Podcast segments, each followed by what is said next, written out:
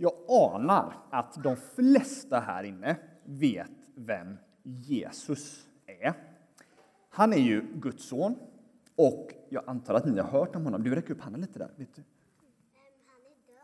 Ja, ja han, han dog ju faktiskt. Ja, ja. Ja, ja, ja. Ja, men vad gött! Det är syskon och grejer, men det är superbra ju. Men det stämmer. Jesus är ju Guds son och han kom till oss från himlen hit till jorden. Han föddes i ett stall, det har ni säkert hört, och han predikade massa och, och berättade om vad han kallade för Gudsriket och berättade om vad det innebär att följa Gud. Sen hände det som ni pratar om här. Ju. Jesus dog ju faktiskt på ett kors. Och det gjorde han ju för att vi skulle få förlåtelse och kunna komma till Gud. Men historien tar ju inte slut där. Efter att Jesus har dött på korset så uppstår han ju tre dagar senare. Och då träffar han sina kompisar och han går runt och berättar lite mer om sig själv och det uppdraget som han har fått från Gud. Sen kommer han att liksom försvinna ifrån jorden och komma tillbaka till Gud. så. Men berättelsen om Jesus slutar ju inte ens där, utan den fortsätter ju också. Jesus hade ju samlat massa kompisar runt omkring sig som, som kallades för lärjungarna. Och en av de kompisarna, en av de som var bästa kompis med Jesus kan man säga, det var den här Petrus som vi fick lära oss om i filmen här. Så.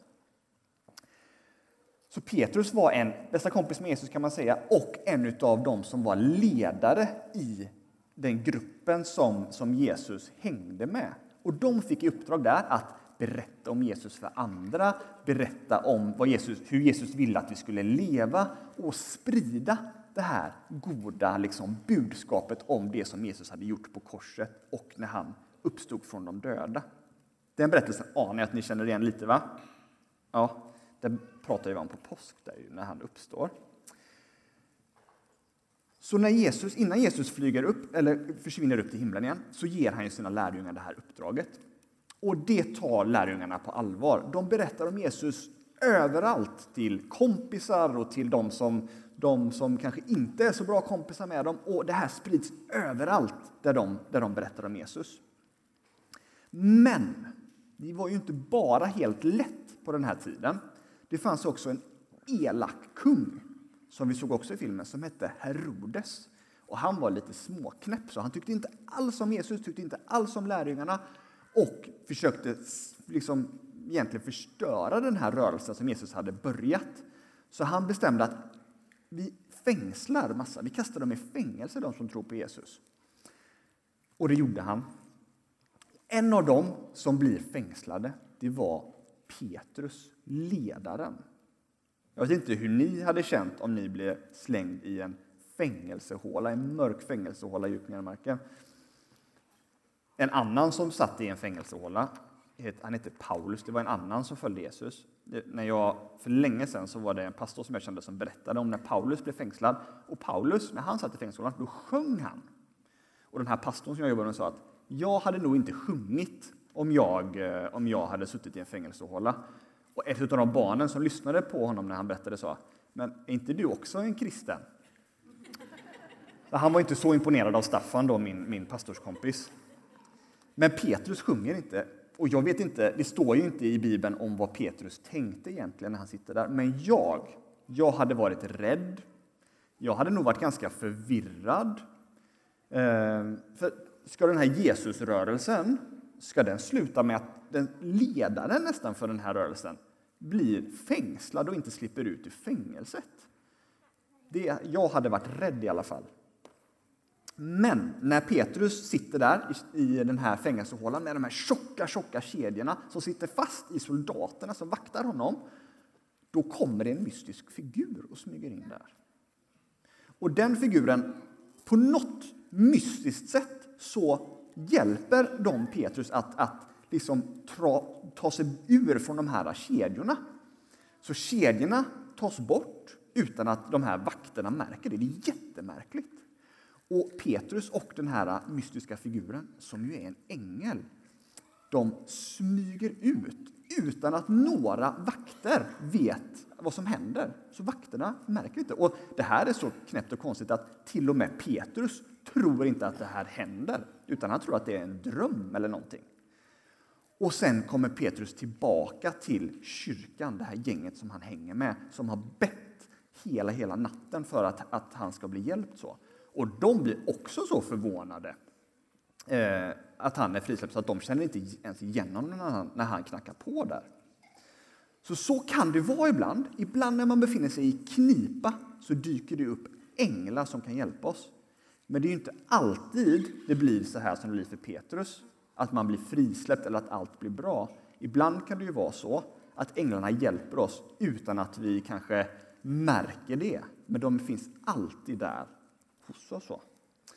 Och sen så var det en grej till jag tänkte berätta. Det kanske är det viktigaste av allting här. så. Jag ska bara titta på mina papper här med det. Ehm, och det är med änglar att... Eh, oj! Uh, oj. Var inte rädd. Ja, men, Res dig upp, Johannes. åh, Jag ska hjälpa dig. ja, men tack! Vad, ve, vem är du? Jag är en ängel, Jaha, men sänd av Gud för att hjälpa dig här idag. Ja, men jag behövde ju verkligen. Och vi har precis läst en text och jag har berättat lite om, om en, en bibeltext som handlar om en ängel. Det låter bra. Det Ja. låter bra det. Ja, men kan du inte berätta lite om vad änglar gör? Ja, vi änglar, vi, eh, vi jobbar ju åt Gud. Ibland får vi eh, något uppdrag att komma med något råd eller berätta någon eh, nyhet. Ja, till exempel eh, min chef eh, Gabriel, han kom ju till Maria och berättade en väldigt speciell nyhet för henne. Ja, och med Maria, Jesus mamma, det lär vi oss om på jul där när, när, hon, när hon får veta att hon ska föda Jesus ju. Precis, och ibland får vi något eh, uppdrag eller något som vi ska fixa på olika sätt, eh, ungefär som, eh, som idag. Ja, wow. Eh, men du, jag tycker nästan du ser du är lite lik mig. Eh, är, är alla änglar det? Ja, okej då. Det, är bara jag. Ja, jag, jag fick bara liksom en, en liten känsla så här att jag, jag såg att Johannes, han behöver hjälp. Eh, Jag såg ju det och så tänkte jag, änglar de är ju duktiga på, på att hjälpa, så jag tänkte, men varför kan inte jag eh, ta på mig lite änglar och eh, vingar och, och se om jag kan hjälpa till på något sätt? Jaha, jag. vilken bra idé. Det var ju jättebra att du tänkte Ja. så.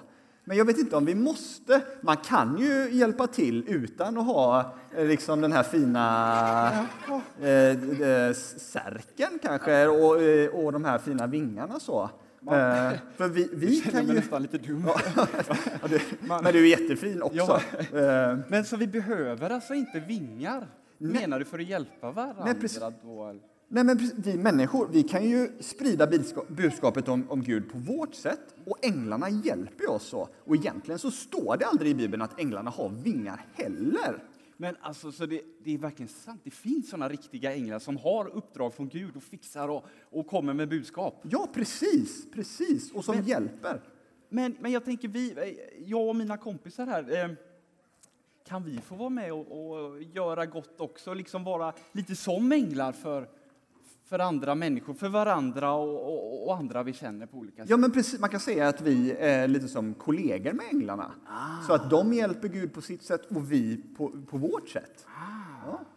Men vad grymt! Men kan vi inte, kan vi inte gå och Ja. göra, kolla nu? Vi, Ja, vi kan, vi kan någon. kolla, behöver de hjälp i köket kanske? Ja, fast det är så himla jobbigt. Kan vi inte ta något lite lättare? Ja, det- det Eh, kan vi vi göra. kanske kan hjälpa till att äta upp fikat. eh,